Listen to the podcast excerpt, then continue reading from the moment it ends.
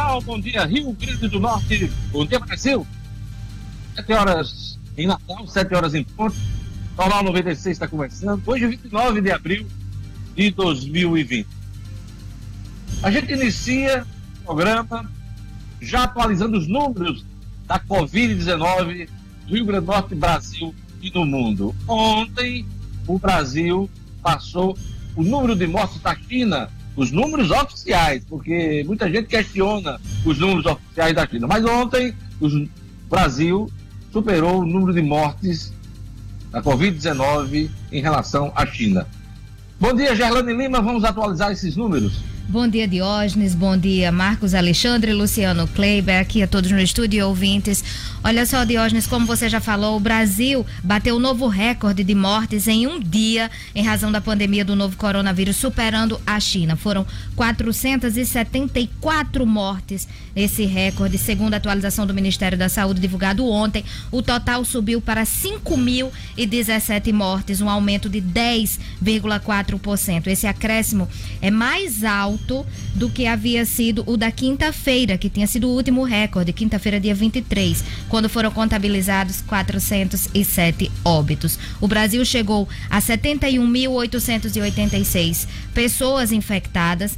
Nas últimas 24 horas, isso de segunda para terça-feira, foram adicionadas as estatísticas mais 5.385 casos, um aumento de 8,1% em relação à terça-feira, Diógenes, quando foram registrados 66.501 pessoas nessa condição. Foi o segundo maior número em um dia, perdendo apenas para o sábado, quando foram acrescidos 5.514 novos casos ao balanço. E, de acordo com o Ministério da Saúde, desse total, 34.325 estão em acompanhamento, o que representa 48%, e 32.544 já foram recuperados, deixando de apresentar os sintomas da doença. Mas ainda tem casos investigados, num total de 1.156 mortes. Então, no Brasil, um novo recorde registrado nas últimas 24 horas, isso de segunda para terça-feira, de acordo com o novo balanço do Ministério da Saúde, superando os números da China. Vamos ao Rio Grande do Norte. Aqui no estado são 48 mortes atualmente, 48 óbitos por Covid-19. Além disso, o estado contabiliza 857 casos confirmados da infecção e 4.626 casos suspeitos. As informações são da Secretaria de Saúde Pública. O número mostra um registro de três mortes a mais do que a segunda-feira, dia 27, e 25 novos casos confirmados. A 48ª morte foi registrada em Ceará Mirim, na região metropolitana aqui de Natal. Ao todo, 157 municípios do estado já tiveram alguma notificação de coronavírus e as regiões mais preocupantes são a metropolitana de Natal, e do Alto Oeste e Oeste, em cidades como Pau dos Ferros e Mossoró. Aqui em Natal, Diógenes e ouvintes, o bairro de Lagoa Nova, na zona sul de Natal, é o novo epicentro do coronavírus na capital. Segundo os dados do Laboratório de Inovação Tecnológica da UFRN, a localidade concentra 9,36% dos casos registrados até segunda-feira, dia 28. Até agora, Natal tem 11 mortes pela Covid-19. Nossa Senhora da Apresentação na Zona Norte está em segundo lugar, com 8,87% dos casos. Potengi também na Zona Norte e Tirol, na Zona Leste de Natal, ocupam a terceira posição, ambos com 7,88% dos casos. Vamos aos números no mundo. No mundo, são 3 milhões e 148 mil casos confirmados, com 218 mil mortes. Esses são os números atualizados pelo Ministério da Saúde através das secretarias estaduais. Diógenes. É isso aí. Ao se deparar ontem com uma pergunta sobre o aumento de número de casos no país, o presidente da República, Jair Bolsonaro, saiu com essa frase. E daí? Lamento. Quer que eu faça o quê? Sou Messias, mas não faço milagres. É a vida. Amanhã vou eu. Empatia total, hein, Luciano Kleiber? Bom dia, Diógenes, Marcos, Germano, nossos ouvintes especiais. É, eu acho que a gente não tem mais nem muito o que dizer sobre o presidente Jair Bolsonaro, né? As frases que ele, ele tem cunhado, Diógenes, elas é, é, já começam a ultrapassar quaisquer limites razoáveis. Essa frase foi, é, foi comentando o fato do Brasil ter passado o número de mortos da China. É algo extremamente emblemático. E o presidente deveria, no mínimo, no mínimo, ter se lembrado das famílias que perderam entes queridos. Ele sai-se com essa, esse tipo de atitude, esse tipo de frase. É lamentável sob qualquer aspecto. Marcos Alexandre, Donald Trump admite adotar restrições de voos ao Brasil. Ele não citou o presidente Jair Bolsonaro, mas fez críticas ao Brasil que adotou medidas diferentes, erradas na América do Sul, Marcos Alexandre. É, parece que o galego não quer saber do, do Bolsonaro também, né? É, os amigos para sempre, parece que não estamos se entendendo, Diógenes. Uh, bom dia a você, bom dia a Luciano, Gelane, aos ouvintes. É, Donald Trump, que na minha opinião tem tanta autoridade para falar de Covid-19 quanto Bolsonaro, ou seja, tomou medidas também muito equivocadas nos Estados Unidos, teve que rever algumas delas, obrigado pela realidade, né, pela triste realidade que está se impondo aí em todo o mundo, e ontem saiu-se com essa. Né? A princípio, o governador da Flórida não aceitou essa sugestão do Trump de fechar os voos para o Brasil, disse que não era necessário, mas chamou, chamou bastante atenção realmente essa postura do presidente norte-americano, né, de, de, sugerir essa, essa, essa medida de, de, fechar as portas para o Brasil. Né? A princípio, não teve guarida. E agora, Diógenes, é, um comentário rápido sobre essa situação, sobre essa declaração do nosso presidente aqui, Jair Bolsonaro, mas reflete nada mais do que o desdém que ele tem com o assunto, né? Ele já chamou de gripezinha, resfriadinho, é, e mostra mais uma vez que Bolsonaro só pensa em três coisas: reeleição, reeleição e 2022. Você tocou num ponto interessante. Né? Os Estados Unidos, é, como país, não tem nenhum, nenhuma moral para tratar dessa questão da Covid-19. Vamos aos números. Enquanto no Brasil hoje, oficialmente, há muita subnotificação no país inteiro, mas o Brasil oficialmente tem 5.017 mortos, esse é o boletim, a gente atualizou agora há pouco, os Estados Unidos têm 57.812 mortes, ou seja, 10 vezes mais do que o Brasil. Então, nesse aspecto aí, é, talvez quem tem que fechar a fronteira aqui, é, os voos aos Estados Unidos, é o Brasil. Claro que não vai tomar medidas desse tipo, porque o presidente é submisso lá a, ao colega norte-americano. Mas essa é a realidade. 57.812 mortos nos Estados Unidos e 5.017 no Brasil. A Itália vem em segundo com 27.559 mortos, Espanha 23.822, França 23.660, Reino Unido 21.678, Bélgica 7.000, Alemanha 6.000 Irã 5.800, o Brasil com 5.017. Então não tem realmente é, moral para falar sobre isso, tá? Olha, ah, vamos aqui ao futebol, ver o que é que Edmo Cinedino traz para a gente nessa manhã de, de quarta-feira. Depois de ouvir CBF, presidente da Federação do Rio Grande do Norte marca reunião com clubes para falar sobre a possibilidade de retorno do futebol. Edmo Cidadino, bom dia.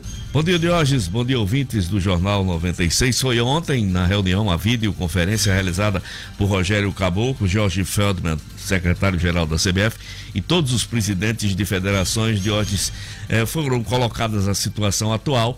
Rogério Caboclo enfatizou, isso é até bom, para apagar alguns fake news que eu andei lendo ontem, de nenhuma data, ele aconselha nenhum presidente de federação a colocar nenhuma data, porque não é seguro qualquer a colocação de qualquer data de hoje. Mas a, o que ele falou é o seguinte: os cenários mais otimistas, a volta em junho, cenário mais pessimista, a volta em julho ou agosto. Com essas diretrizes, os presidentes de federações, o nosso, José Vanildo da Silva, marcou a reunião com seus filiados na próxima quinta-feira, dia 8 de agosto, para falar justamente sobre tudo que foi discutido nesta reunião ontem. Cidadino, dia 8 de maio, né? Mês que vem. Isso. Semana que vem, né? Mês que vem, quinta-feira, 8 de maio. A semana que ah, vem isso. é a reunião. Perfeito. Você falou 8 de agosto, é só para firmar a data. Ok. Dia 8 de maio, né?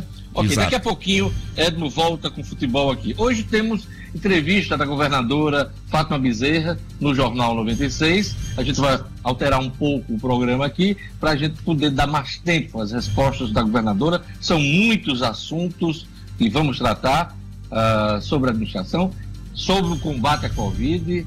Então, daqui a pouquinho, a governadora do Rio Grande do Norte, Fátima Bezerra, estará aqui no Jornal 96. Vamos à leitura rápida dos jornais aqui. As manchetes principais. Grande do Norte, casos confirmados e suspeitos da Covid estão em 94% das cidades do Rio Grande do Norte. É a principal manchete da Tribuna do Norte. O Globo traz aqui na sua capa a seguinte manchete: é, com mais de 5 mil mortes, país passa a China e Bolsonaro diz: e daí? Disparada de número de óbitos por síndrome respiratória aponta subnotificação. Trump admite adotar restrições para voos do Brasil. Outra manchete do Globo: o país tem 200 mil desempregados ainda sem seguro. Políticos reagem à nomeação de Ramagem para a Polícia Federal. Alexandre Ramagem, que é o novo diretor-geral da Polícia Federal. É... O Estadão traz aqui na sua manchete principal: país passa de 5 mil mortes pelo coronavírus e supera a China. Trump quer vetar voos do Brasil para barrar a doença. Amigo da família Bolsonaro assume direção da Polícia Federal, uma referência a Alexandre eh, Ramagem. Eh, na Folha de São Paulo temos aqui como principal destaque na manhã desta quarta-feira, cai apoio a isolamento. Brasil já tem mais mortos que China. Pandemia afeta 5 milhões de empregos com carteira. Nomeação de novo chefe da Polícia Federal gera ações na Justiça. São os destaques da Folha de São Paulo na manhã desta quarta-feira. Olha, vamos iniciar aqui a nossa rodada dos primeiros assuntos. Uh, a crise já atingiu, de alguma maneira, 5,3 milhões de trabalhadores formais no Brasil. No Rio Grande do Norte já foram cerca de 85 mil. Luciano Kleiber. Diógenes, esses números, eles dizem respeito às pessoas que, de alguma forma, tiveram o seu contrato de trabalho alterado. Foram 5 milhões e 300 mil pessoas no país. Desse total, felizmente, apenas 1 milhão desses foram efetivamente demitidos, tá certo? 4 milhões e 300 mil estão naquele pacote ali de pessoas cujas empresas fizeram ou aqueles acordos de redução de, de carga horária e salário proporcionalmente, ou as suspensões de contrato de trabalho. Aqui no Rio Grande do Norte, é, esses números ainda não são oficiais, são estimados, mas estima-se que nós tenhamos um total de 85 mil pessoas. O mercado de trabalho formal do Rio Grande do Norte, pessoal, para o nosso ouvinte entender, ele tem algo em torno de 580, 590 mil pessoas, tá certo? com carteira assinada. Então, desse total, algo em torno de 85 mil foram atingidos de alguma forma. Felizmente, um número pequeno, relativamente pequeno, mas claro, cada caso é, é, é de se lamentar, mas 10 mil estimas tenham sido de demissões efetivas desde o início dessa crise por causa da pandemia. E 75 mil estão entre aqueles que tiveram acordos de redução de jornada de trabalho e consequente redução de salário ou suspensão de contrato. Lembrando sempre que a suspensão do contrato de trabalho ela pode acontecer por no máximo 60 dias e no caso da redução de jornada mais salário, ela pode ir até 90 dias. E o trabalhador que tiver essa, esse modelo aplicado, ele garante sua estabilidade pelo mesmo período, dois ou três meses, respectivamente. Olha, profissionais da saúde são 26% do total de infectados com Covid-19 no Rio Grande do Norte. Gerlane Lima. É, Diógenes, até um assunto para a gente tratar com a governadora daqui a pouquinho, mas a secretaria registrou 224 profissionais de saúde com resultado positivo para Covid-19 até a segunda-feira, a última segunda-feira, o que representa 26% dos 857 casos confirmados aqui no estado. Destes, 126 trabalhadores estão curados. Esse levantamento apresenta 31 médicos, 21 enfermeiros, 59 técnicos ou auxiliares de enfermagem infectados com a doença causada pelo novo coronavírus e esses profissionais representam 49% do total. Outras 59 pessoas não tiveram a função informada. Os demais casos estão divididos em outras 26 categorias, como assistente social, nutricionista e fisioterapeuta. A CESAP, Diógenes, ressaltou ontem, durante a divulgação desses dados, que os profissionais acometidos pela Covid-19 no início da pandemia tiveram histórico de viagem ou contato fora do ambiente de trabalho com casos confirmados. Esses números foram apresentados porque foram cobrados pelo Sindicato dos Trabalhadores em Saúde do Rio Grande do Norte, o Sind Saúde, por meio de ofício à CESAP, porque a vulnerabilidade dos trabalhadores da saúde, de acordo com o sindicato, está diretamente relacionada às condições de trabalho, a exemplo da falta de equipamentos de proteção individual, que têm sido cobrados aí ao governo pelo, pelo sindicato, pelos profissionais, ao governo do estado. O Sind Saúde entrou com ação judicial no início de março, cobrando os equipamentos de proteção individual adequados e também suficientes e criou um canal de denúncias para que os trabalhadores possam denunciar a falta de EPIs, de equipamentos nos locais de trabalho. O sindicato está orientando os trabalhadores da saúde a, a se recusarem, inclusive, de desenvolver as atividades profissionais se faltar material ou equipamento de proteção individual e coletivo. Daqui a pouquinho a gente conversa com a governadora e vai saber se realmente está faltando esses equipamentos nas unidades, Diógenes. Decisão da Justiça condena seis envolvidos na rumorosa operação Sinal Fechado. Marcos Alexandre. É, Jorge, o juiz Bruno Montenegro Ribeiro Dantas emitiu ontem sua decisão e aí ela inclui aí a condenação de seis réus na operação Sinal Fechado. Nessa, nessa vertente aí da operação é a que investiga a obrigatoriedade, uma decisão do governo na época, governo do estado na época, é, de que fosse obrigado a registrar em cartório os contratos de financiamento na compra de veículos. Né? Então, ele ontem condenou aí seis réus, seis desses réus no processo. O George Olímpio, né, que é tido aí como mentor do esquema, também o empresário Lauro Maia, o Marcos Vinícius Furtado da Cunha, Marcos Vinícius Saldanha Procópio, Jean Queiroz de Brito e Luiz Cláudio, Cláudio Moraes Correia Viana. Lauro é... Maia, filho da ex-governadora Vilma de Faria. Qual foi a, a sentença do Lauro? O Lauro Maia foi condenado a 22 anos de hoje, de, de inicialmente em, em, prisão fechada. Né? Ela, ela é, o juiz Bruno Montenegro é, associou o Lauro Maia né, por peculato e corrupção passiva. E aí a pena total deu 22 anos e seis meses de reclusão em regime, repito, inicialmente fechado. George Olímpio, que é o delator, inclusive, de todo esse esquema. Como é que Exato.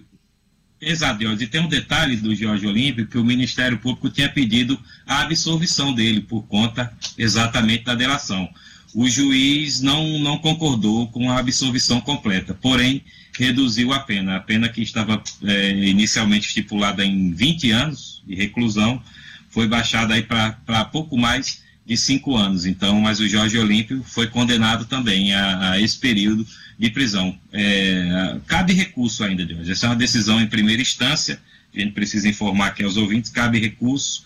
É, e enquanto isso, os réus respondem em liberdade. Tá. Mas, mas, assim, a gente citou a condenação do Lauro Maia, do Jorge Olímpio, que é o delator, e os demais. Você tem aí o tempo de condenação dos demais?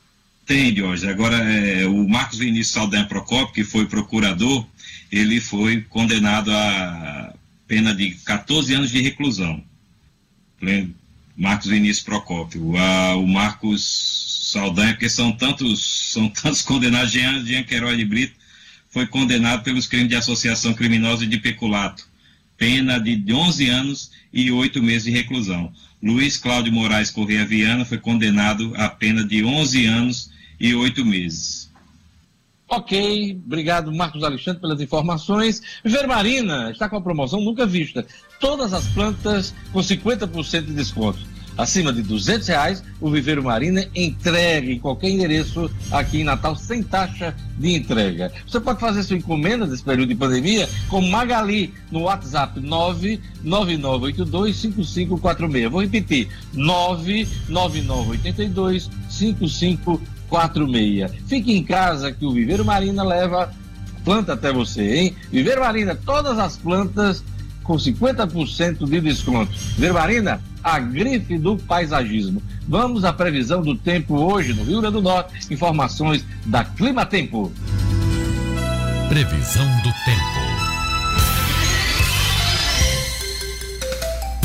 Em Natal, a quarta-feira amanheceu com céu claro, mas tem previsão de chuva rápida ao longo do dia. A mínima é de 24 e a máxima de 32 graus. Em Mossoró, o dia de sol com aumento de nuvens pela manhã e previsão de pancadas de chuva à tarde e à noite.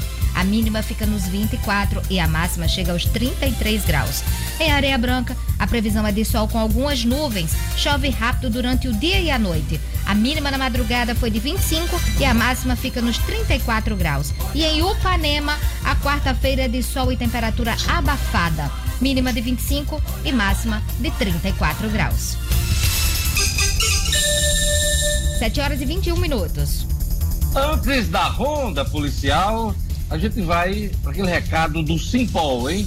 Neste período de pandemia, muitas pessoas passaram a refletir sobre a vida, passaram a temer a morte, aumentaram a preocupação de perder aqueles que amam. Esse tipo de sentimento não é fácil de lidar. Porém, em dias normais, faz parte da realidade do policial civil e de seus familiares. Mesmo assim, ao longo dos anos, os policiais civis do Rio Grande do Norte têm superado as adversidades e desempenhado seu papel da melhor forma. Agora, em 2020, quando a recomendação é ficar em casa, os policiais civis não têm esse direito, continuam investigando, realizando operações, prendendo, inclusive atuando no combate aos crimes relacionados ao coronavírus.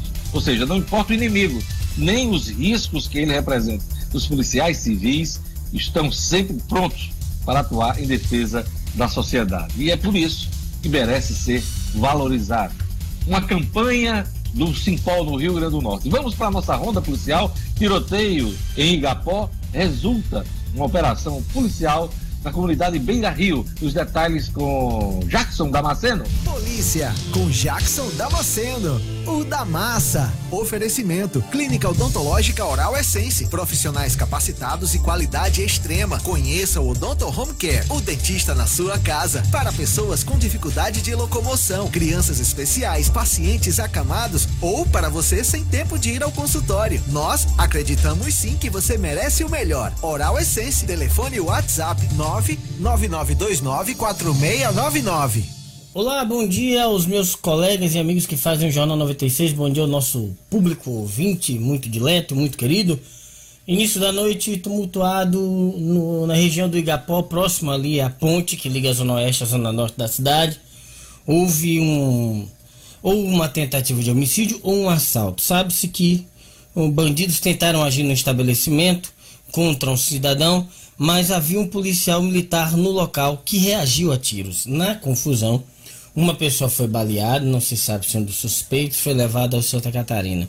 Os bandidos fugiram pela comunidade Beira Rio, ali perto do Manguezal. Reforços foram levados até o local. Policiais militares, militares entraram na comunidade na caça aos suspeitos. Até o fim da noite, duas motos haviam sido apreendidas e não há notícias eh, de prisões. Houve sim, ainda ontem à noite, um homicídio é, perto do viaduto do Baldo, na região do centro da cidade. Um homem foi assassinado com quase, com cerca de seis tiros, mas a polícia ainda não sabe muitos detalhes da vítima e a motivação do crime.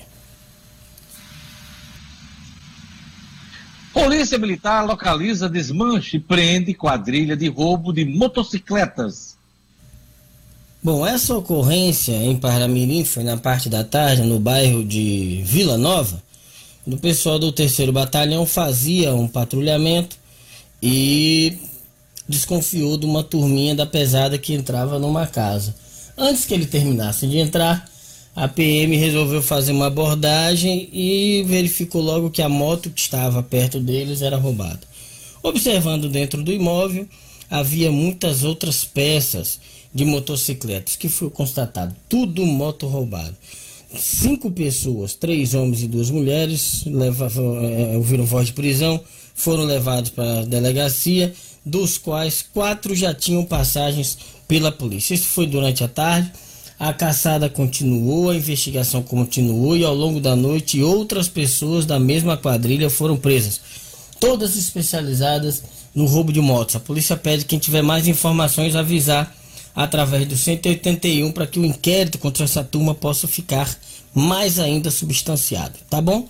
São as notícias de polícia desta quarta-feira. A gente volta amanhã com fé em Deus. A todos um grande abraço. Jornal 96. 7 horas e 25 minutos.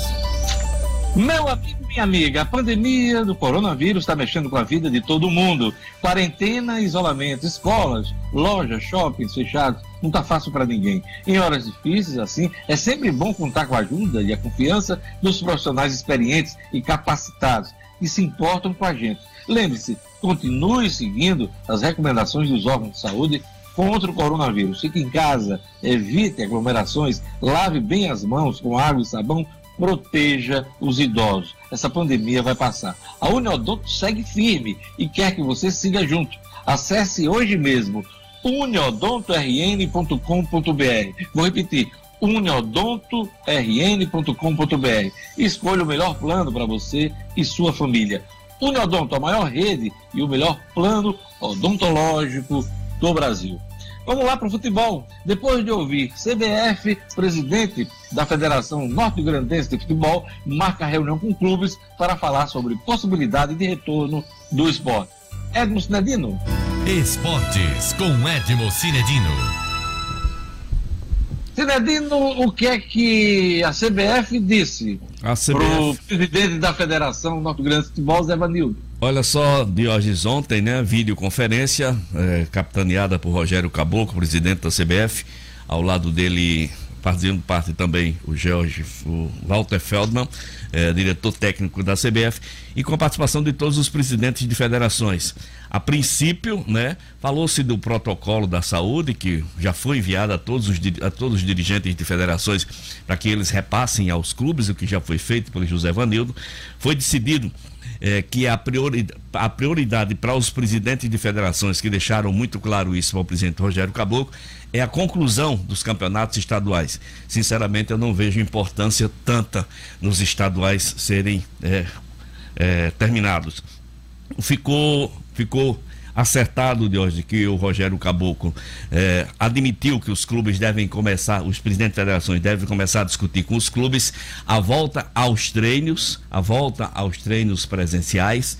Eh, em princípio, nada de definir qualquer data. O Rogério Caboclo enfatizou muito que os presidentes de federações não dessem, oferecessem qualquer data, falassem qualquer data, para não criar nenhuma expectativa, porque não existe nenhuma certeza de volta nas, nas perspectivas mais otimistas é, do presidente da Confederação Brasileira de Futebol, o futebol voltaria em junho. As mais pessimistas no mês de julho ou agosto. Esse é o pensamento do presidente da nossa Confederação Brasileira de Futebol. Portanto, é isso que José Vanildo vai falar aos clubes nesta quinta-feira de hoje. Ontem, na matéria que eu copiei para o portal no minuto.com, tinha a data de quinta-feira, 8 de agosto. Quinta-feira nem é 8 de agosto, é 9, é, é, é, é 8, 9 de agosto. Mas a data certa da federação já foi corrigida, é nesta quinta-feira, 30 é, de abril, será realizada a reunião de José Vanildo com os clubes na federação. Então, esse é o acerto e vamos ver o que é que será decidido pelos clubes do nosso estado. Diógenes. Na França, o primeiro-ministro anuncia o fim da temporada. Da temporada de futebol, Edson? É exatamente, Diógenes. O primeiro-ministro Eduardo Felipe anunciou o fim da temporada, não vai haver conclusão dessa temporada 2020 e 2021. E o presidente da Liga, o Noel Legraé, concordou, afirmou, reafirmou e confirmou a fala do ministro. É, a França anuncia o fim da temporada e é assim, é, deixa no ar. É, será que outras federações vão seguir? Eu fiz um apanhado rapidíssimo aqui de hoje. A Alemanha tem o seu plano de para volta em maio revisto. A Espanha, o presidente Pedro Sanches, é, a volta para os dias treinos de maio e a retomada do futebol só em junho. A Inglaterra sem manifestação, a Itália, o cronograma segue a Espanha e a Liga dos Campeões tem a previsão de término para o período de 7 a 29 de agosto. Essas são as perspectivas do futebol da Europa, Diógenes. E França cancela o seu a sua temporada 2020-2021. Para encerrar, Sinedino, Jorge Jesus quer contrato com o Flamengo até o final de 2021. Exato, Jorge Jesus, que eh, segundo o seu staff, deve chegar ao Brasil neste dia 1 de maio, dia do trabalhador, e vai começar a ter as conversas mais mais aproximadas, mais até presenciais, talvez algumas, com a diretoria do Flamengo. O seu staff voltou a falar uh, na, na falta, na, na instabilidade do governo do Brasil, admite que a, pode ser que a proposta em euros do Mister seja diminuída e a vontade, e manifestou essa vontade do Jorge Jesus de fazer um contrato com o Flamengo até o final de 2021. O Benfica de Portugal mostrou até interesse eh, na contratação do Jorge Jesus, mas como já foi dito, o Jorge Jesus só não viria para o Flamengo se clubes de um nível de Barcelona, Real Madrid, Manchester City e Manchester United fizessem propostas irrecusáveis. Essa é a situação que está posta, Diógenes. Obrigado, Sinedina. Até amanhã com o futebol aqui no Jornal 96. Até amanhã, Diógenes. Um grande abraço a todos. 7 horas e 31 minutos. Live no minuto, hein? Pois é, tem live no minuto hoje. Eficácia do distanciamento social no combate à Covid-19. Convidados: Jorge Antunes, secretário de Saúde em Natal e o médico Ion Andrade, epidemiologista e pesquisador do Laboratório de Inovação Tecnológica de Saúde da UFRN, o LAIS. A mediação vai ser feita por mim. Então, hoje, às 17 horas, teremos live no minuto sobre o distanciamento social nesse momento de Covid-19. Transmissão ao vivo pelo portal No Minuto, pelo YouTube, Facebook. Teremos edição especial amanhã aqui no Jornal 96, tá? Olha, o Tribunal Superior Eleitoral lança site para regularização de título de eleitor. Gerlane Lima. Isso, Diógenes. O Tribunal Superior Eleitoral lançou ontem essa campanha para regularizar de forma eletrônica o título eleitoral. Diante da pandemia e o fechamento dos cartórios eleitorais, o TSE pede que os eleitores resolvam essas pendências no documento de forma eletrônica no site que foi criado pelo tribunal. É o Justica Eleitoral justicaeleitoral.jus.br justicaeleitoral.jus.br O prazo vale para quem tem o título e para jovens de 16 anos que vão votar pela primeira vez e querem solicitar o documento. Os eleitores que estiverem com pendências no documento não poderão votar nas eleições de outubro, até então previstas para outubro, quando serão eleitos prefeitos, vice-prefeitos e vereadores nos municípios do país. Com o fim do prazo, esse cadastro eleitoral será fechado e nenhum nenhuma alteração será permitida, somente a impressão da segunda via do título será autorizada. Essa medida é necessária para que a Justiça Eleitoral possa saber a quantidade de eleitores que estão em dia com o documento e poderão votar. Lembrando que, além de ficar impedido de votar, o cidadão que teve o título cancelado fica impedido também de tirar passaporte, tomar posse em cargos públicos, fazer matrículas em universidades públicas e também outras restrições. Então, acessa lá o site, quem está com alguma pendência no documento, quem já tem o título, ou para jovens de 16 anos que vão votar pela primeira vez e querem solicitar o documento, acessa o justicaeleitoral.jus.br. O prazo até então vai até o dia 6 de maio. Olha, aquele abraço para Gutenberg Berg aqui, acompanhando o Jornal 96 pelo Face Live, pelo Facebook. Dinho Barreto, um abraço para Paula Cabral. Eh, ela manda uma mensagem aqui para todo mundo. Temos que cuidar da nossa cidade e respeitar o isolamento social. Um abraço, Paula. Um abraço para Janaína Félix, o Kideuri Guedes, acompanhando direto de Portugal. Um abraço, Kider. Acho que é Kilderi. Kilderi. Um abraço também para o nosso querido cartunista Rodrigo Brum, acompanhando aqui o Jornal 96 e observando aí uh, o cenário do Luciano Kleiber, né? Pois é. Uh, pois é. Uh, cantinho direito da cozinha do Luciano Kleiber. Mas Luciano Kleiber está na varanda. Um abraço, Brum. Um abraço também para o Zé Ari, Ferreira, um abraço pro Sidney Espínola, turma bacana acompanhando o Jornal 96. Quem é que tá acompanhando pelo YouTube, Gerlando Lima? O Luiz Omar da Silva acompanhando pelo YouTube, a Poliana Oliveira, o professor Aldemar de Almeida já conectado, acompanhando as notícias. O José Dantas também acompanhando, Temes Gomes, o Wellington Bernardo, o Miguel Pereira, lá de Riachuelo, sempre conectado no Jornal 96, Diógenes, o Adriano Luiz de Souza, o James Henrique e o Eziel dos Santos também conectados. Tem alô, Luciano Kleber? Alô para os diretores Ranieri Pimenta, do Senac Rio Grande do Norte, diretor regional, e Fernando Vigílio, diretor regional do SESC Rio Grande do Norte, os dois que são ouvintes assíduos do Jornal 96 de hoje. Marcos Alexandre, seus, seus alôs. Alô para o Wellington Bernardo, que está todo dia aí nos prestigiando, o Gerlando já citou. Um abraço também para o Josué Despachante. É isso aí. Olha, a gente vai para um rápido intervalo, daqui a pouquinho nós teremos a entrevista com a governadora do Rio Grande do Norte, Fátima Bezerra. A gente volta já já com o Jornal 96.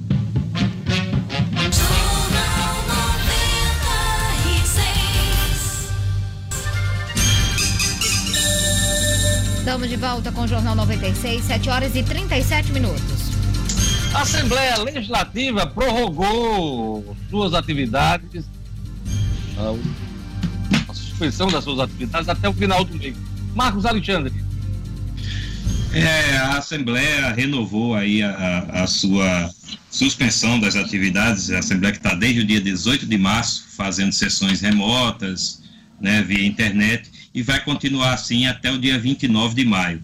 A, atual medida de suspensão valeria até amanhã, mas o presidente Ezequiel Ferreira, presidente da casa, renovou essa suspensão até o dia 29 de maio. Então a Assembleia vai continuar fazendo sessões remotas, via internet, ouvindo os deputados através da internet. A, Assembleia de hoje, que a gente lembra, teve um deputado já infectado pela Covid-19, foi o deputado Hermano Moraes, que já teve alta, já se recuperou, felizmente, uh, e, e, também vai retornar aí às suas atividades normais. E aí a questão... E a gente aproveita, viu, Marcos, para mandar um abraço para Hermano Moraes, pela recuperação dele, que ele volta às plenas atividades. Um abraço, sim, Hermano.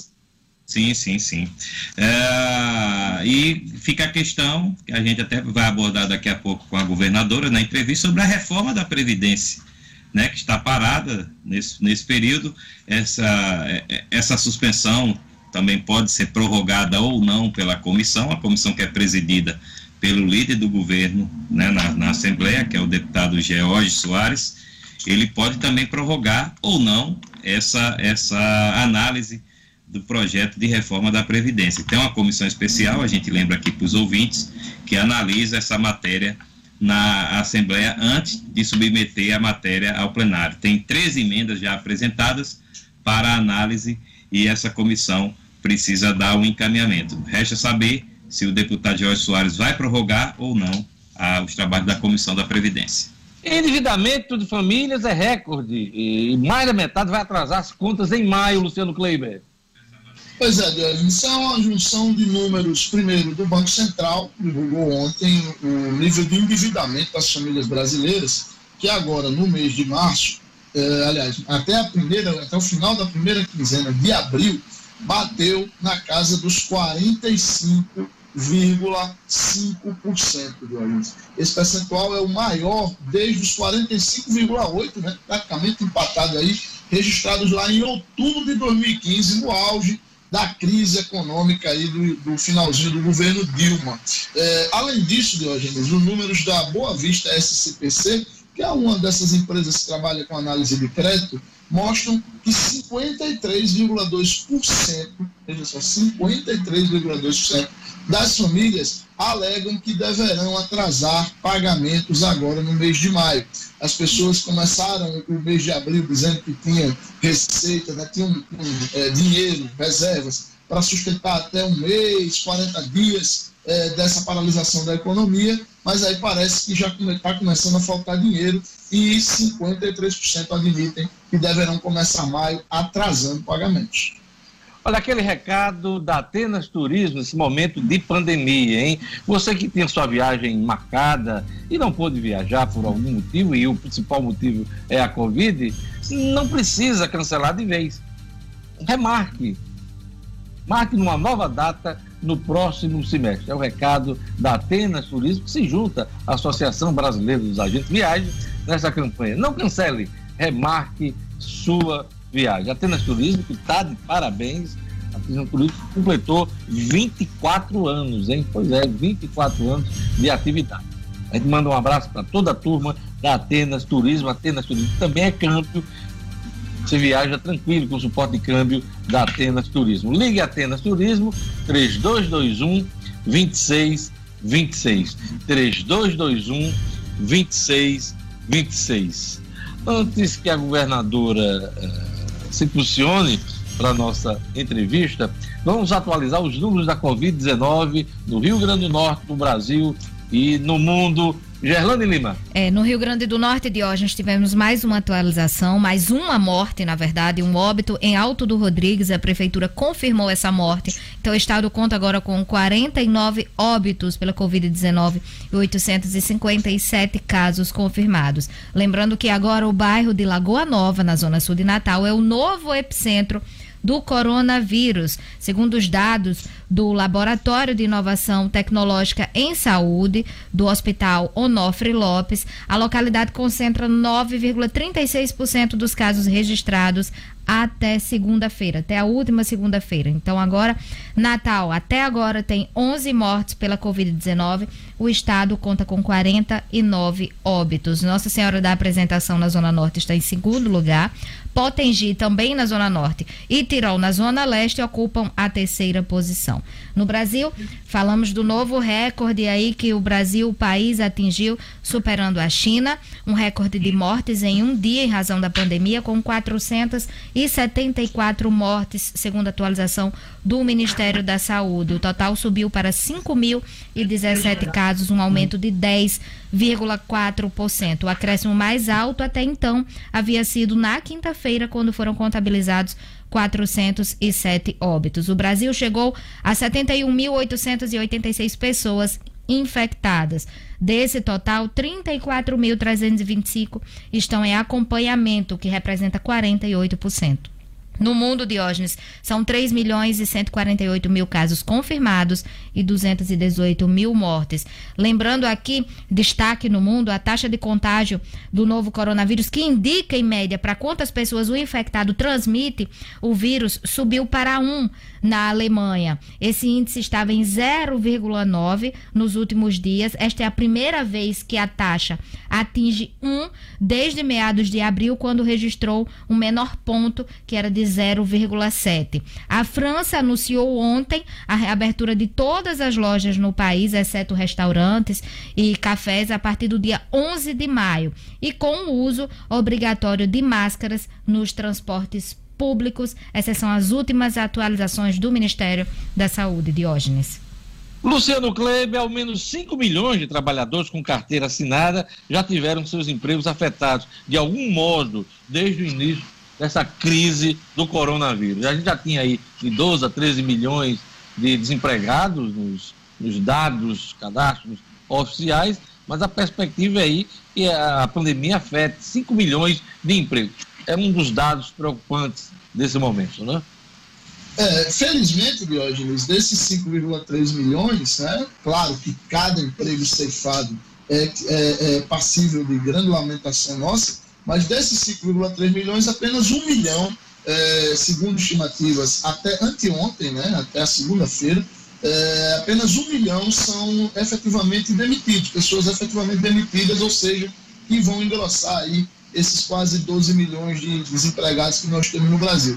A expectativa de hoje, quando a gente entrou na pandemia, o Brasil tinha um, um, uma taxa de desemprego é, variando entre 11,5% e 12,5%. A expectativa é que esse percentual passe dos 15% de hoje ao final de toda essa tormenta que nós estamos atravessando. Marcos Alexandre, são mais de 30 pedidos de impeachment do presidente Bolsonaro já tramitando lá no Congresso Nacional. quando é que o presidente da Câmara, Rodrigo Maia, vai tomar alguma medida, alguma decisão sobre esses pedidos? Se arquiva ou se dá andamento a algum deles? Estão todos, por enquanto, no gavetão do Rodrigo Maia. Rodrigo Maia disse que o momento é de cuidar da Covid-19 de hoje, não é de, de, de, analisar impeachment. Né? Ele deu essa declaração na segunda-feira. Né? A gente até comentou aqui no, no, no programa, o presidente Rodrigo Maia não quer ouvir falar de impeachment. Mas, porém, todavia, está lá com trintinha já, já pronto para ele querendo dar, dar andamento. Então, é, é bom o presidente Jair Bolsonaro não fazer muita raiva ao presidente da Câmara, não. Pois é, essa é uma. Ele parece que se mostrava ontem mais tranquilo, né? O presidente Bolsonaro em relação a esses pedidos, né? O que é que dá tranquilidade ao presidente da República nesse momento? Se é que a gente pode falar nisso, Marcos Alexandre?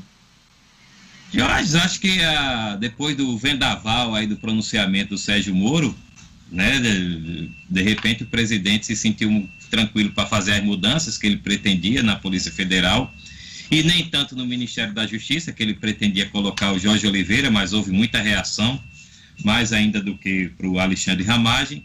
Então, de repente, o presidente Jair Bolsonaro deu uma acalmada também no Paulo Guedes, deu uma declaração boa para o ministro da Economia. Tudo isso pode ter trazido uma sensação de tranquilidade para o presidente, mas é, a situação não está tão tranquila assim, a gente sabe, né? De, o ministro Celso de Mello, do, do, Supremo Tribunal Federal, abriu o inquérito, foi pedido não incluir o Sérgio Moro, é um detalhe importante, como, como tinha pedido o Procurador-Geral Augusto Aras, né? O, o inquérito é só para tratar mesmo da denúncia envolvendo o presidente. Então, não sei se o presidente Jair Bolsonaro vai ter tantos motivos assim para continuar tão tranquilo nos próximos tempos. Sem falar, claro, na Covid-19, que ele trata com tanto desdém, chamando aí de gripezinha, de resfriadinho e agora desdenhando até das pessoas que estão sofrendo e morrendo. Olha, queria dar bom dia à governadora do Rio Grande do Norte, Fátima Bezerra, que já está posicionada para participar do programa de hoje, da edição de hoje do Jornal 96. Eu queria dar bom dia e saber se a governadora está tendo retorno do nosso áudio para que possa conversar com a gente. Bom dia, governadora. Bom dia, Diógenes. Estou... Bom dia a você, bom dia, Marcos Alexandre, a Luciano. É, bom dia muito especial a todos os ouvintes da 96. Governadora, é, em primeiro lugar, eu queria agradecer sua participação no nosso programa num momento tão grave que o país vive e o Rio Grande do Norte é, por conta dessa Covid-19, que afeta não só o nosso país, mas o mundo inteiro. E logo de cara eu inicio a nossa entrevista perguntando à senhora se as medidas adotadas no Rio Grande do Norte até agora estão é, lhe satisfazendo, é, estão dando resultado, ao mesmo tempo já engatando a expectativa que as pessoas têm de voltar à atividade normal. Governadora. Diógenes, é, eu respondo essa pergunta primeiro aqui dizendo de toda a minha gratidão, o meu agradecimento é, a todos aqueles e aquelas no Rio Grande do Norte que têm feito um esforço imenso e com muito sacrifício estão é, cumprindo as medidas de isolamento social. Então, toda a minha gratidão, porque eu sei que em cada recanto do Rio Grande do Norte né, tem exatamente cidadãos e cidadãs que, conscientes da necessidade imperiosa eh, de se manter no isolamento social, e isso, portanto, tem sido decisivo para que, ao mesmo tempo, a gente possa eh, controlar a curva de crescimento da pandemia no Rio Grande do Norte, ao mesmo tempo em que nós estamos eh, lutando ah, diuturnamente para efetivar o nosso plano de contingências, elaborado ainda em janeiro. O Rio Grande do Norte foi um dos primeiros estados a elaborar esse plano de contingência, que significa é, dotar o Rio Grande do Norte é, de uma rede hospitalar, ou seja, leitos é, de UTI e leitos clínicos, garantindo ao Rio Grande do Norte, ao povo do Rio Grande do Norte, aquilo que existe de mais sagrado, que é aqueles que vierem a ser acometidos pelo vírus é, é, maligno possam exatamente ter a, a chance de sobreviver, tendo garantido exatamente a sua assistência à saúde. E eu, eu faço aqui é, essa ênfase porque esse é o caminho adotado no mundo inteiro. Nós estamos diante de uma das crises de cunho sanitário mais graves da história mundial, sem precedentes. E o mundo inteiro nos ensinou que o caminho a seguir para enfrentar o, o coronavírus, para o processo de contenção dessa pandemia, para exatamente mitigar os efeitos no que diz respeito à proliferação e à propagação do contágio, um caminho tinha que ser o caminho é, que a ciência exatamente nos diz, que é o caminho do distanciamento social, da quarentena, que é o caminho do isolamento é, social. Ah, e, e a, a, aqui no Rio Grande do Norte, vale ressaltar que o fato de termos tido a coragem, a responsabilidade de termos tomado essas medidas duras desde o início, elas se revelaram decisivas para que o Rio Grande do Norte não tivesse hoje no estágio de colapso, como estão outros estados, inclusive vizinhos. Agora, lembrando né, que todas essas medidas não são tomadas de forma aleatória, e nem poderia elas são tomadas com base na ciência. Nós temos o comitê técnico local, formado por especialistas, por é, nomes das nossas universidades, que, portanto, é, têm toda a propriedade, enquanto especialistas que são, exatamente de nos dizer qual o caminho a seguir. Some-se a isso um diálogo com a sociedade civil desde o início, que nós instalamos o nosso comitê permanente de diálogo, aberto, plural, transparente, com o setor produtivo. Lá está, estão presentes todas as federações, as demais entidades, com os trabalhadores. Nós temos o comitê com diversos outros segmentos da sociedade.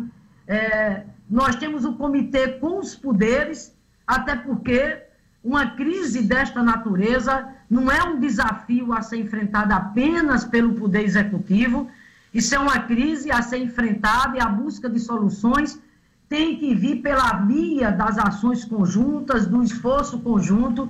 Daí também temos o nosso comitê, eh, junto aos demais poderes, com quem me reúno semanalmente, e é desta forma, Diógenes, que a gente eh, está fazendo enfrentamento ao Covid. E para concluir, dentro do governo, evidentemente, o nosso comitê é, de gestão integrada de crise, que eu instalei desde o início, uh, joguei todo o governo para dentro desse comitê, uma verdadeira força-tarefa, até porque neste momento todo o foco do governo tem que estar voltado para isso, para salvar vidas, para cuidar da saúde do povo do Rio Grande do Norte. E este comitê, naturalmente, é liderado, é coordenado por mim, pelo vice-governador, diuturnamente. Governadora, com a pergunta agora do Luciano Kleiber. Bom dia, governadora. Seja sempre muito bem-vinda ao Jornal 96. Governadora, na, no dia 27 de abril, anteontem, né, é, foi o último, o último boletim show, é, liberado pela Secretaria de, de Saúde ele diz respeito a números de 23 horas do dia 27 de abril. É, neste boletim constam lá 56 pessoas internadas em unidades de terapia intensiva no estado do Rio Grande do Norte por Covid-19. A própria CESAP afirma que nós temos hoje leitos exclusivos para tratamento de pacientes de Covid, num total de 91 leitos de UTI. Ora, 56 internados, 91 é, leitos disponíveis, nós chegaríamos a uma taxa de ocupação de 61,5% dos nossos leitos de UTI, repito, segundo os dados do dia 27 de abril, às 23 horas. No mesmo dia 27, o secretário adjunto é, de Saúde, Petrônio Spinelli, se referiu a um número, uma taxa de ocupação de pouco mais de 38% das nossas UTIs. Partindo do princípio, governadora, que todo esse trabalho que a senhora está realizando, todos esse, esse, esse, esses comitês, essas reuniões, eles precisam ter números confiáveis e alguns números desses são absolutamente imprescindíveis, eu lhe pergunto de maneira objetiva qual é a taxa de ocupação dos leitos de UTI com pacientes de Covid-19 no Rio Grande do Norte hoje? Olha, é, Luciano, essa taxa ela é medida diariamente. É, eu quero, inclusive, aqui aproveitar para dizer uma coisa à população do Rio Grande do Norte. Nesse exato momento, nós temos exatamente o controle, nós sabemos como é que está a situação do Rio Grande do Norte no que diz respeito aos pacientes acometidos de Covid. Como, Luciano? Através do nosso sistema de regulação. Nós sabemos, por exemplo, quantos estão no Giseuda Trigueiro, no, na, na UTI, quantos estão na semi-ofensiva, no Tarcísio Maia, em toda a rede hospitalar nossa.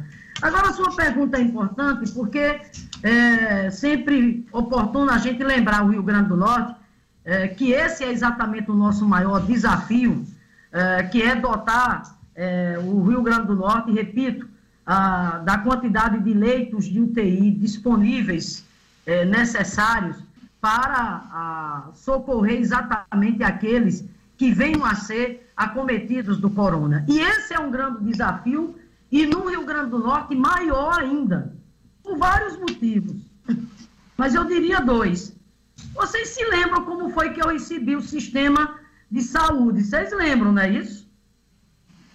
Lembram disso, né? Colapsado, não é? Colapsado. Além de ter pegado o Estado em escombros, vivendo a sua mais brutal crise fiscal financeiro orçamentária da sua história, pegamos o sistema colapsado. O Hospital Tarcísio Maia, há seis anos, se arrastava a instalação de 20 leitos de UTI naquele hospital, seis anos. Estava, inclusive, judicializado. E por aí vai. Então, Diógenes, esse é um dado importante, porque, veja bem, nós, é, depois do primeiro ano, todo esforço que nós é, estamos fazendo e fizemos para ir arrumando a casa, por exemplo, pôr ordem em algo que é decisivo fundamental, que era garantir os servidores o pagamento dentro do mês. Cumprir, inclusive, os mínimos constitucionais que não estavam sendo cumpridos. O sucateamento da saúde era uma tragédia. Eu recebi 125 milhões de dívidas a curto prazo em janeiro de 2019. Os 12% mínimo que, segundo a Constituição, nós devemos cumprir não foram cumpridos em 2018. Portanto, para ilustrar o que eu estou colocando. Mas veja bem, assumimos, começamos a arrumar a casa, graças a Deus, colocando o servidor para receber o salário religiosamente dentro do mês, como continua e continuará, e continuará. Nós cumprimos o mínimo constitucional na saúde, os esforços que nós temos feito na segurança, tirando o Rio Grande do Norte daquela fotografia, que era o Rio Grande do Norte como o estado mais violento do Brasil. E neste ano de 2019 e 2020, nos preparamos exatamente para fazer os investimentos na saúde. Por exemplo, o Hospital Tarcísio Maia estava previsto para os leitos de UTI serem abertos em maio. Ocorre que a pandemia chegou e nós tivemos que correr. Então, Diógenes, é importante aqui dizer que o outro grande desafio nosso é a realidade que nós estamos enfrentando do ponto de vista da dificuldade do mercado, os insumos importantes, imprescindíveis, como o respirador, dada a própria característica da doença, por conta do problema respiratório, é, está em falta, o preço explodiu, os EPIs, que são os, os, os equipamentos de proteção individual, idem, Some-se a isso essa turbulência no plano nacional que os senhores estão acompanhando. Imagine, em meio a uma pandemia desta natureza, nós temos inclusive mudança de ministério, logo exatamente da pasta que está, está exatamente na linha de frente. Então, como é que nós temos respondido a isso? Correndo atrás, trabalhando, de forma que domingo agora, por exemplo, nós conseguimos um feito extraordinário, que foi o convênio com a Liga Norte Rio Grandense. Nós... Vereadora, antes da gente entrar nessa questão do, da contratação de leitos, que é uma das perguntas que estão programadas, eu queria passar a palavra para Gerlane Lima. Gerlane, sua pergunta. Bom dia, governadora Fátima Bezerra. Minha pergunta é em relação às aulas à distância. A renovação desse prazo de isolamento, ela serve também, ela funciona também para as escolas de redes pública e privadas do estado e vai até o final de maio. Como é que o governo vai viabilizar essas aulas à distância para os alunos da, da rede pública, levando em consideração aqueles de baixa renda que não têm acesso à internet? Exatamente, Gerlando. Você é, já é, destacou bem, né? Nós temos uma margem aí considerável né, dos nossos estudantes que não têm acesso à internet. Então, por isso que isso é um assunto que tem que ser tratado com toda cautela, porque uh, no retorno das aulas, uh, esse conteúdo tem que ser preservado, né, e essa, esse conteúdo tem que ser reposto exatamente aos nossos estudantes. É, isso é um dado que a gente não pode aqui é, de maneira nenhuma negligenciar. Nós temos aí, por exemplo, a questão do Enem. A despeito né, de toda reivindicação que já houve por parte dos estudantes em todo o Brasil de adiamento do Enem, mas o Ministério da Educação simplesmente se mostra, se mostra é, avesso né, a, a essa proposta. Então, isso, é, repito, tem que ser tratado com muita cautela e o que é que eu posso aqui assegurar? O que eu posso aqui assegurar é que, é, preservando o direito inalienável do estudante, que é o direito exatamente a, a ter o seu conteúdo, é que ao retornarmos, ao retornarmos, então, a Secretaria de Educação, junto com o Conselho Estadual de Educação, né, junto com o sindicato e as demais entidades, junto com a Undime, que representa os secretários municipais de educação, vai exatamente adotar o caminho mais adequado é, para que os estudantes não sejam prejudicados. Agora, me permita rapidamente, dentro desse contexto dessa pergunta, dizer né, da sensibilidade que o governo teve, e assim deveria ser, de garantir a entrega da merenda escolar. É importante aqui a gente entender que é, os pais é, dos nossos estudantes sabem claramente a necessidade de suspensão dessas aulas por conta é, das medidas de isolamento social que nós temos que cumprir, mas é preciso a gente aqui é, levar em consideração que para muitas dessas famílias essa merenda escolar é fundamental, ah, dado o nível de vulnerabilidade social dessas famílias. Eu, Essa eu merenda está chegando, a merenda que é, é, inclusive enviada pelo governo federal, está chegando ao Estado, governadora? Veja bem, é, primeiro, uh, o governo federal demorou e muito né, para tomar uma atitude é, que foi de enviar ao Congresso Nacional um projeto de lei para que a legislação fosse alterada e os estados e municípios tivessem, portanto, respaldo legal para é, destinar os recursos oriundos do PENAI, que é o Programa Nacional de Alimentação Escolar, e com isso essa merenda ser entregue é, aos estudantes e suas famílias. Sem alteração dessa legislação, isso não seria possível. Demorou, mandou o projeto para o Congresso, o Congresso aprovou, uh, mas o governo depois demorou quase 10 dias para sancioná-lo. Isso trouxe prejuízos. Mas, enfim, né, o projeto foi sancionado, é, o que permitiu que nós, por exemplo, no, a nível do Estado, tivéssemos dado já o primeiro passo, que foi quando nós distribuímos 24 mil kits de merenda escolar, que eram exatamente oriundos né, da merenda escolar, Diógenes, que estava estocada, mas que a gente não podia entregar por conta do impedimento da legislação. E agora nós vamos entregar a merenda escolar, é, um investimento de cerca de 9 milhões de reais, inclusive com a participação da agricultura familiar, e aí é importante, porque isso é um apoio ao agricultor, à agricultora, 9 milhões de reais. E agora nós vamos entregar dos mais de 214 mil kits de merenda escolar a todos os estudantes do Rio Grande do Norte. Marcos Alexandre.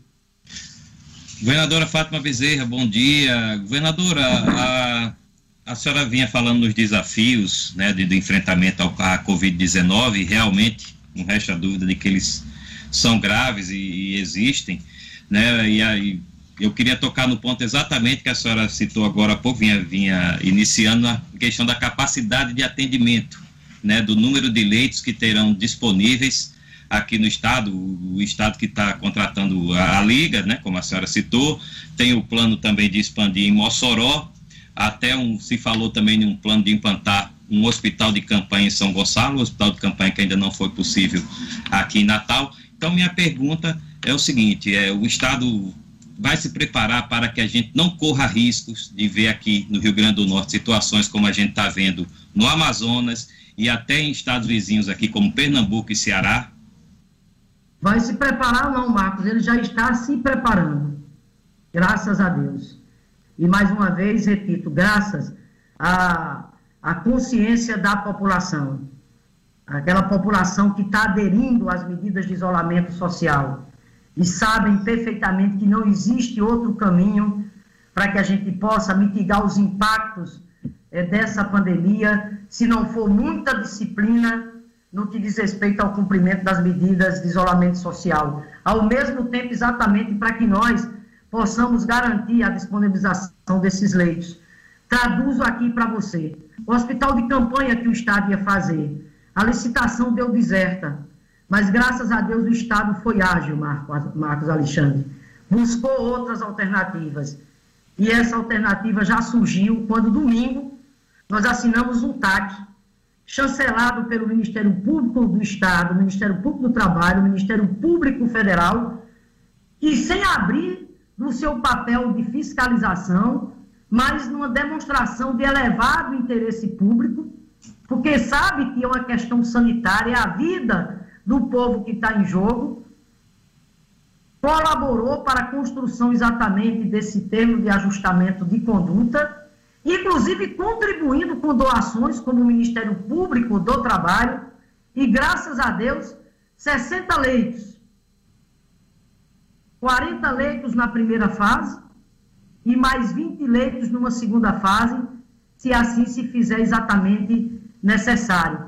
Um convênio celebrado com uma instituição de muita credibilidade, que é exatamente a Liga de Combate ao Câncer, a Liga Norte Rio Grandense. Depois, nós estamos aqui com o Hospital da Polícia Militar. Havíamos solicitado a habilitação desses leitos desde o ano passado. Infelizmente, só agora chegou. Nós vamos abrir hoje mais 10 leitos de UTI no Hospital da Polícia Militar. E já solicitamos a habilitação de mais 15 leitos no Hospital da Polícia Militar. O Hospital Giseuda Trigueiro. Nós estamos com 17 leitos de UTI. Vamos abrir é, 18, vamos abrir mais cinco leitos. E ontem nós tivemos uma conversa com o Onofre Lopes, o Hospital Universitário. Estamos pactuando com o Hospital Universitário para abrir uma enfermaria lá no Hospital Universitário, levando 30 leitos do Giseuda para lá e com isso a gente possa trabalhar mais 30 leitos no Hospital Giseuda Trigueiro que é a nossa principal referência exatamente no enfrentamento ao Covid. Nós temos o Hospital Municipal de Campanha de Natal. Estamos todos ansiosos para que o Hospital Municipal de Campanha de Natal comece a funcionar. Nós temos o Hospital Municipal também de Natal, onde está havendo parceria do governo do Estado, da CESAP com a Secretaria Municipal de Saúde, inclusive recentemente para garantir é, EPIs que estavam exatamente faltando. E nós temos o cinturão, vou só terminar, e nós temos o cinturão da Grande Natal. Nós temos 10 leitos em Macaíba, 20 leitos em Panamirim e estamos exatamente é, com São Gonçalo ah, nessas tratativas para o hospital de campanha. Eu falei, portanto, só da região metropolitana, mas nós temos Mossoró, onde além dos leitos de UTI do Tarcísio Maia, que depois de seis anos nós conseguimos abrir, conseguimos fechar essa semana.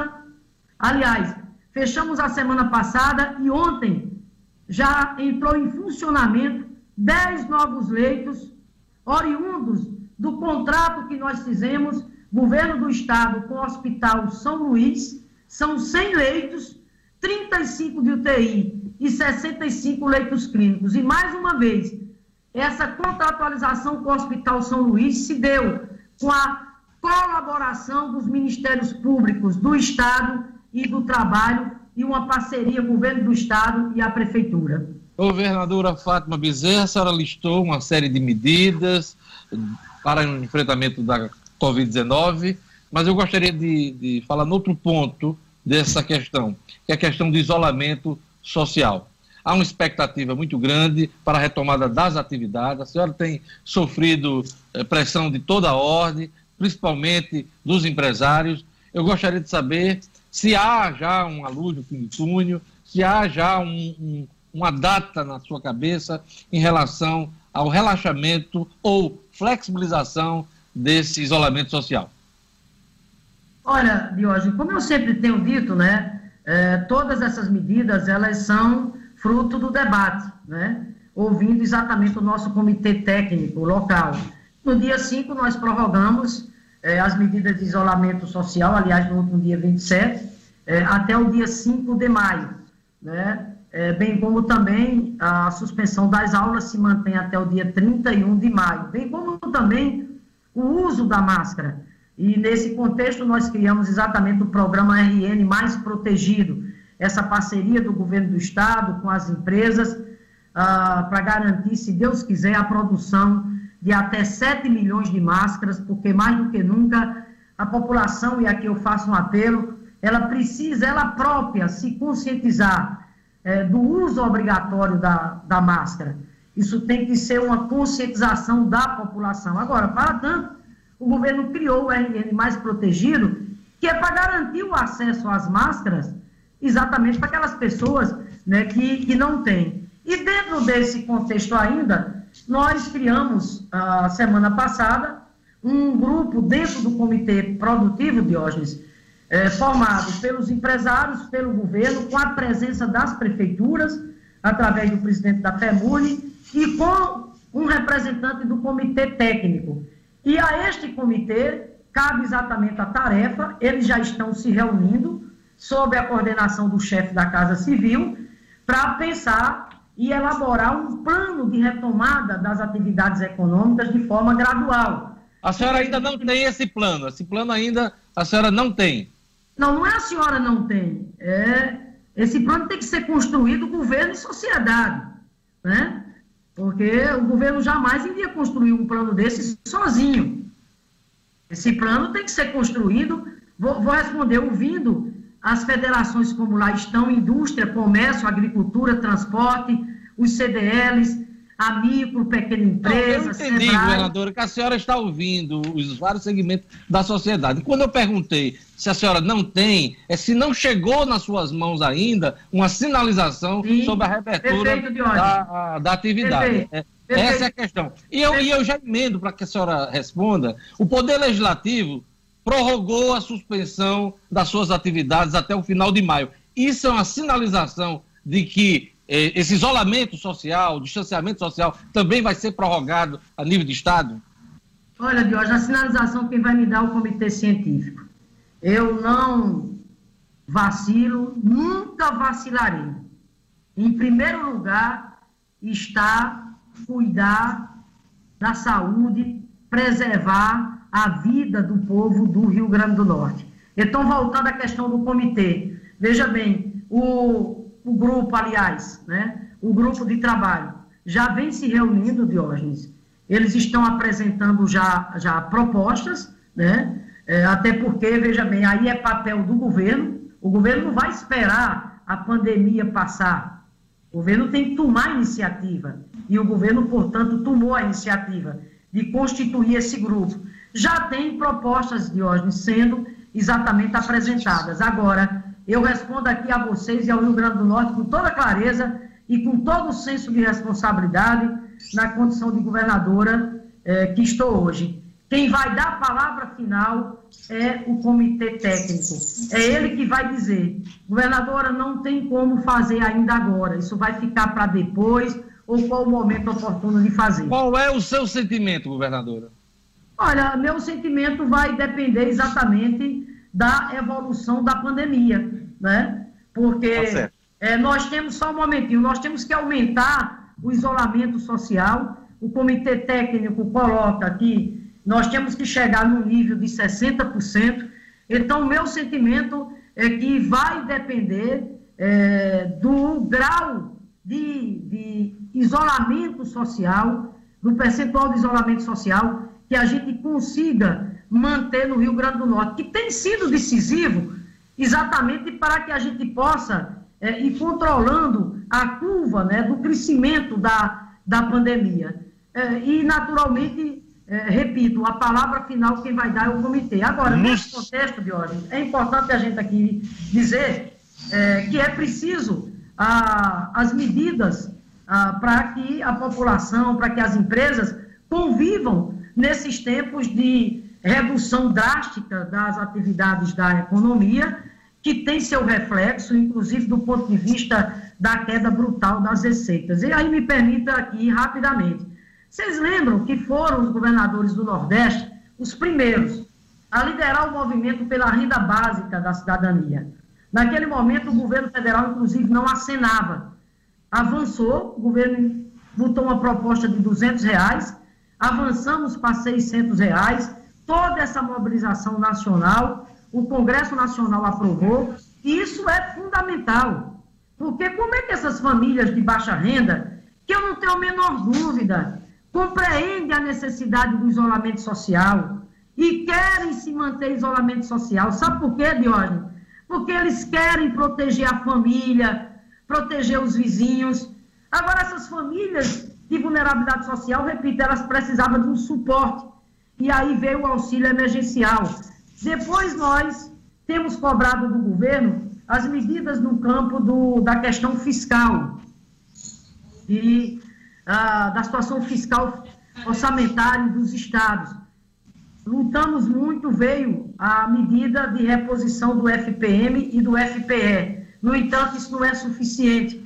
Nós estamos aí ainda às voltas com a luta pela aprovação da reposição do ICMS e do ISS, que felizmente deve exatamente acontecer esta semana. Temos tido reuniões, inclusive segunda-feira, agora à noite, o Comitê Produtivo, é, junto exatamente com a bancada federal, os nossos três senadores, que têm estado exatamente muito atuantes, e, por fim, as medidas também é, de socorro às empresas, a micro, a pequena empresa, ao longo desse período, o que mais se ouviu falar foi medida provisória para lá, medida provisória para cá, anunciando uma montanha de dinheiro, é, mas ao mesmo tá uma montanha de burocracia, de tal forma que esse dinheiro não chegou. Luciano Kleiber. Governador, eu gostaria de insistir é, na questão dos números da taxa de ocupação das UTIs, porque, no meu entendimento, esse número ele é um dos balizadores de toda e qualquer tomada de decisão, inclusive da senhora, enquanto comandante do Executivo Estadual. Então, a senhora falou aí de todas as ações que estão sendo feitas e do, dos entendimentos para criação e, e, pactuação de novos leitos. Então, eu vou, eu vou mudar um pouco a pergunta. Hoje, dia 29 de abril de 2020, quantos leitos de UTI exclusivos para Covid-19 nós temos disponibilizados no Rio Grande do Norte? Uh, Luciano, a taxa de ocupação ontem estava em torno dos leitos, estava em torno de 40%. Essa foi a taxa exatamente que me foi passada de ocupação dos leitos. Aí, veja bem, eu posso passar esse dado para você depois, exatamente de acordo com a regulação. Eu Nós gostaria, esse dado bem direitinho para você. Né? Eu gostaria, leitos, é, Exatamente, de quantos leitos disponíveis estão nesse exato momento. Lembrando, Luciano, aquilo que eu disse anteriormente. Além do colapso que você tão bem conhece, e que nós encontramos no sistema de saúde do Rio Grande do Norte, as dificuldades no plano nacional Nós tivemos uma mudança de ministério em plena pandemia.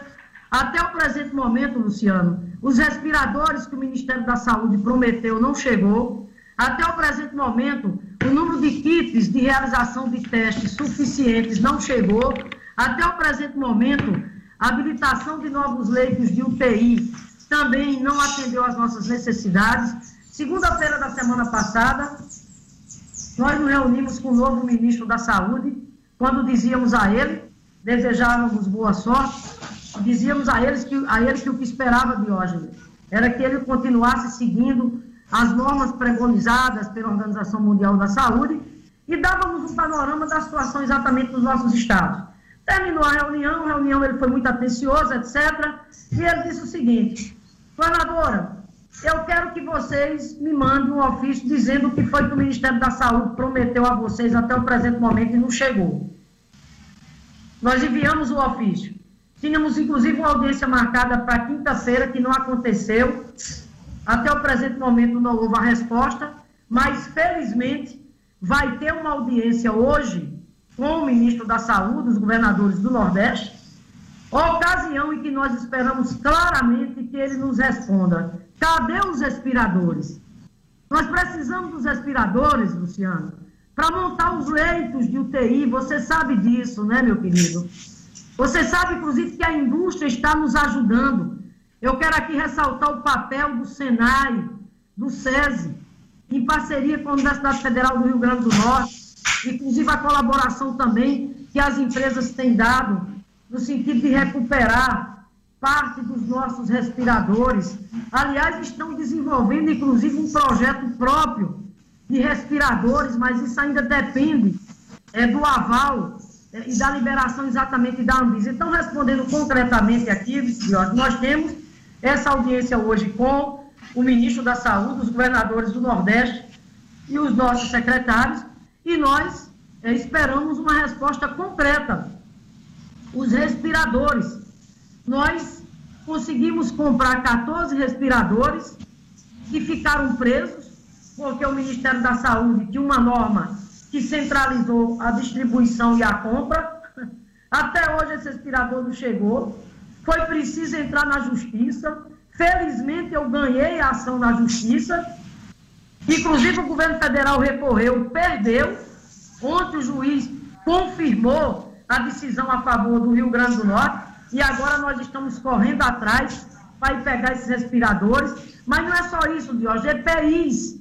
Pelo amor de Deus, como pensar os profissionais de saúde, verdadeiros heróis nesse contexto, trabalhar sem o EPI, sem o equipamento de proteção individual, isso é inaceitável, isso. Governadora. nós precisamos que isso chegue por fim, só para terminar, por fim a questão de leitos de UTI. Nós precisamos que ele habilite mais leitos de UTI. Por quê? Porque quando ele habilita, o governo federal entra com uma parte e o governo do estado com outra. E, finalmente, a questão de recursos. Lembrem que o Rio Grande do Norte tem a maior demanda. Por quê?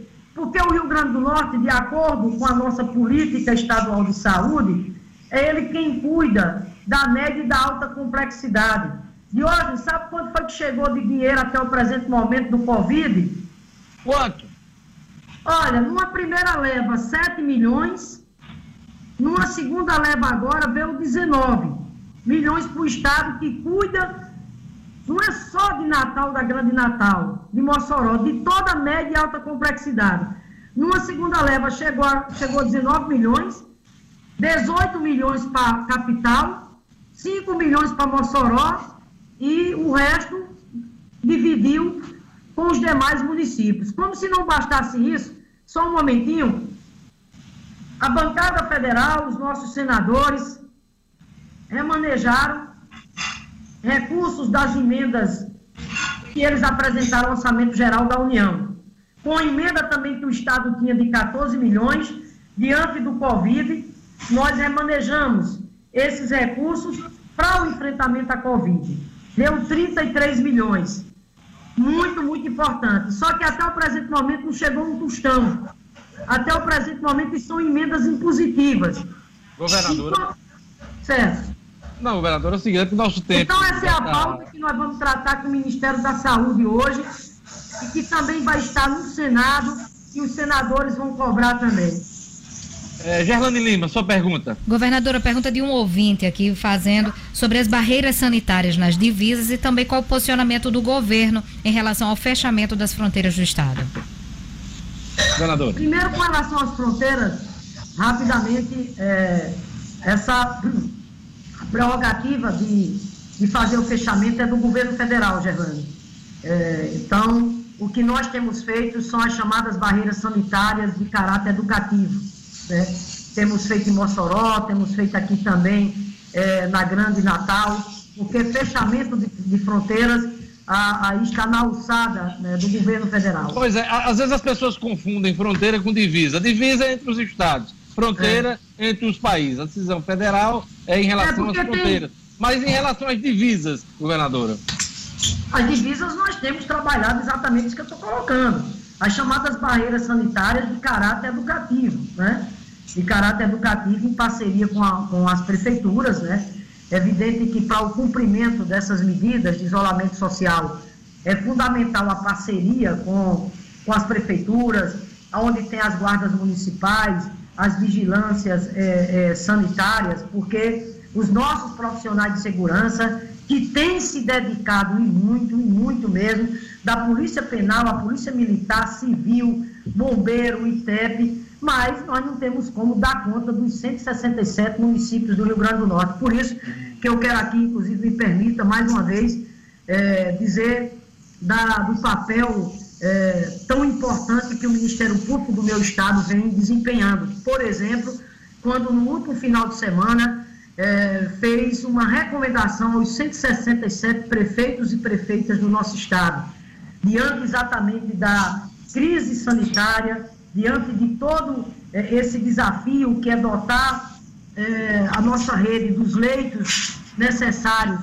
para o, atendimento a pacientes Covid, o Ministério Público pediu que as prefeituras colaborassem num cumprimento dos decretos estaduais. E mais, também outra posição muito importante do Ministério Público Estadual, quando é, ele também corroborou com a medida que nós tomamos de proibição de carreatas, é, de passeatas, por entendermos que essas atividades não são compatíveis com os tempos de pandemia que nós vivemos hoje. Marcos Alexandre.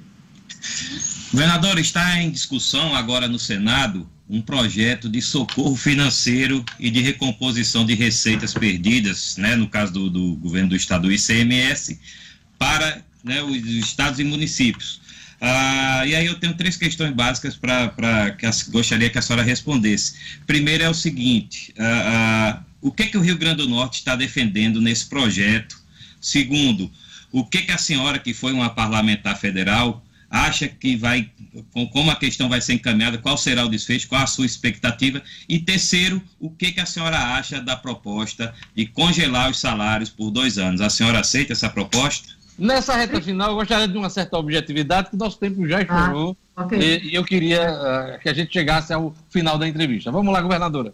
Primeiro, sou contra o congelamento de salários. Uh, veja bem, os servidores públicos, há muito tempo, é, com os seus salários é, congelados é, e, portanto, é, não, não concordo de maneira nenhuma com essa exigência que o governo federal tem que fazer. Segundo, Marcos Alexandre, você sabe muito bem que é papel do Estado brasileiro é, tomar iniciativas em momentos de excepcionalidade como essa que a gente está vivendo. O Estado brasileiro que eu falo é a União, por uma razão simples. O Estado não pode emitir moeda. O Estado não pode fazer política macroeconômica. Quem faz é a União. E o governo federal tá, é atrasado. Ele tem que fazer o que as nações do mundo inteiro fizeram. Nós cobramos, lutamos, veio o auxílio emergencial. É papel do Estado prover as famílias de vulnerabilidade social do suporte para que elas possam sobreviver. Nesse caso aqui, como o Estado não pode emitir moeda, nem fazer política macroeconômica, é dever do, do governo federal, não é nenhum favor, é dever aprovar o quanto antes esse socorro aos estados. Sabe por quê? Porque os estados e municípios precisam sobreviver. Sabe por quê? Porque a vida segue. Eu tenho, por exemplo, que garantir o custeio normal da saúde. Além dos recursos para o Covid extra, que inclusive estão lentos e que são insuficientes, eu tenho que garantir o funcionamento normal dos hospitais. Isso significa que eu tenho que pagar os fornecedores, que eu tenho que pagar os prestadores. Eu tenho, por exemplo, que prover o custeio da segurança pública. Mais do que nunca para a segurança pública estar nas ruas, protegendo as famílias do Rio Grande do Norte, especialmente nesse contexto de pandemia que nós estamos vivendo. Eu tenho, por exemplo, que garantir o direito sagrado dos servidores públicos receber o seu salário, que continuará sendo para nós um compromisso sagrado. Então, eu encerro hoje dizendo isso que, a senhora que nós tá esperamos governadora, que finalmente... Pegando como gancho isso que a senhora está falando, governadora, o salário do servidor estadual está garantido até agora, a senhora conseguiu manter o calendário que vem adotando desde o início da sua gestão. Diante da crise, da receita é, menor, da, da arrecadação menor, a perda de 130 milhões mensais, conforme os seus secretários, dá para garantir o salário do servidor de acordo com o calendário que a senhora estabeleceu? Isso é nossa prioridade, meu querido. Graças a Deus, aquela página, aquele insulto, aquele desrespeito ao servidor público do Estado. É só lembrar que, é, até bem pouco tempo, eles não tinham calendário de pagamento, passaram mais de dois anos. Graças a Deus, nós conseguimos corrigir isso desde 2019 que os servidores públicos recebem religiosamente dentro do mês. E essa é a nossa prioridade. Isso para nós é sagrado. Vocês vejam que nesse diálogo com os poderes, é, nós colocamos para os poderes que, diante da queda brutal das receitas, nós tínhamos que, que diminuir o percentual do repasse aos poderes. E houve sensibilidade por parte dos poderes e nós já começamos a aplicar nesse mês a redução do percentual do repasse que é destinado aos do, a, a, o chamado do Odésimo aos poderes. Agora, Diógenes, então para nós é sagrado o pagamento dos servidores. Agora, Diógenes, me permita aqui rapidamente também dizer que o governo do Estado também tem feito esforço. Por exemplo, nós lideramos o um movimento e prorrogamos o pagamento do ICMS para o micro, para a pequena empresa, no prazo exatamente de 90 dias. Nós reduzimos o ICMS de energia para 12% para o setor hoteleiro, seguramente uma das atividades mais afetadas nesses tempos de pandemia, que é o turismo, e não é uma atividade qualquer, pela capilaridade que ele tem. Nós prorrogamos prazo de certidões, nós prorrogamos prazos de licenças, no, seja via Corpo de Bombeiro, seja no âmbito exatamente é, do IDEMA. Nós também, também é, isentamos aí as medidas para as famílias de vulnerabilidade social, porque nós temos que olhar principalmente para os mais pequenos, para os mais humildes, para aqueles que mais sofrem. Nós isentamos a conta de água durante a pandemia, para todas aquelas famílias que se enquadram na, na chamada tarifa social. Não vai pagar, a KM não vai cobrar durante esse período de pandemia para as famílias que se enquadram na tarifa social nós também isentamos o ICMS de energia. As famílias de baixa renda não vai pagar a energia durante esses tempos de pandemia, bem como também as medidas que nós estamos, a parceria com as prefeituras e o edital, né, tô na rede, é, tô na mídia, que o edital em torno de 200 mil reais que nós é, lançamos no apoio aos nossos artistas que nesses tempos de pandemia, aqueles que vivem exclusivamente da sua arte, né, de hoje, estão extremamente afetados. Imagina um artista privado de aparecer em público, né? Governadora, eu queria agradecer. Gostaria de ter mais tempo para a gente continuar essa conversa. É, são muitos os assuntos, mas gostaria de agradecer sua presença aqui no nosso programa hoje. A senhora, como governadora do Estado, mandatária aqui do Estado, importante seu pronunciamento, suas explicações. Eu queria agradecer em especial o nosso padre Fernandes, Francisco Fernandes, é, pelo tempo que a gente teve que avançar no seu programa, mas o momento é de gravidade, o momento é de crise e a gente tinha que tratar esses assuntos que foram abordados durante o programa. Então, é um, eu queria agradecer especialmente também ao padre Francisco Fernandes. Governadora, uma última palavra nesse final do programa. Bom, eu quero também aqui agradecer ao padre e, e pedir a ele exatamente as bênçãos né, para o povo do Rio Grande do Norte. É, agradecer a vocês, Diógenes, mais uma vez aqui destacar o papel muito importante que a imprensa tem feito né, nesses tempos de pandemia, conscientizando a população da necessidade de isolamento social e termino exatamente com isso, né, pedindo à população que é, juntos nos engajemos cada vez mais é, para nos mantermos no isolamento social. O tempo é um tempo muito difícil, dias muito difíceis, mas é como eu tenho dito, é, a economia a gente recupera depois, a aula a gente repõe depois, mas a vida não, Diógenes. A vida de um filho querido, de um irmão, de um amigo, é, essa vida, quando se perde, é, é para sempre. Então, é, isso que essa mensagem que eu quero deixar para o Rio Grande do Norte, essa mensagem de fé, de união, de solidariedade, de esperança, de confiança.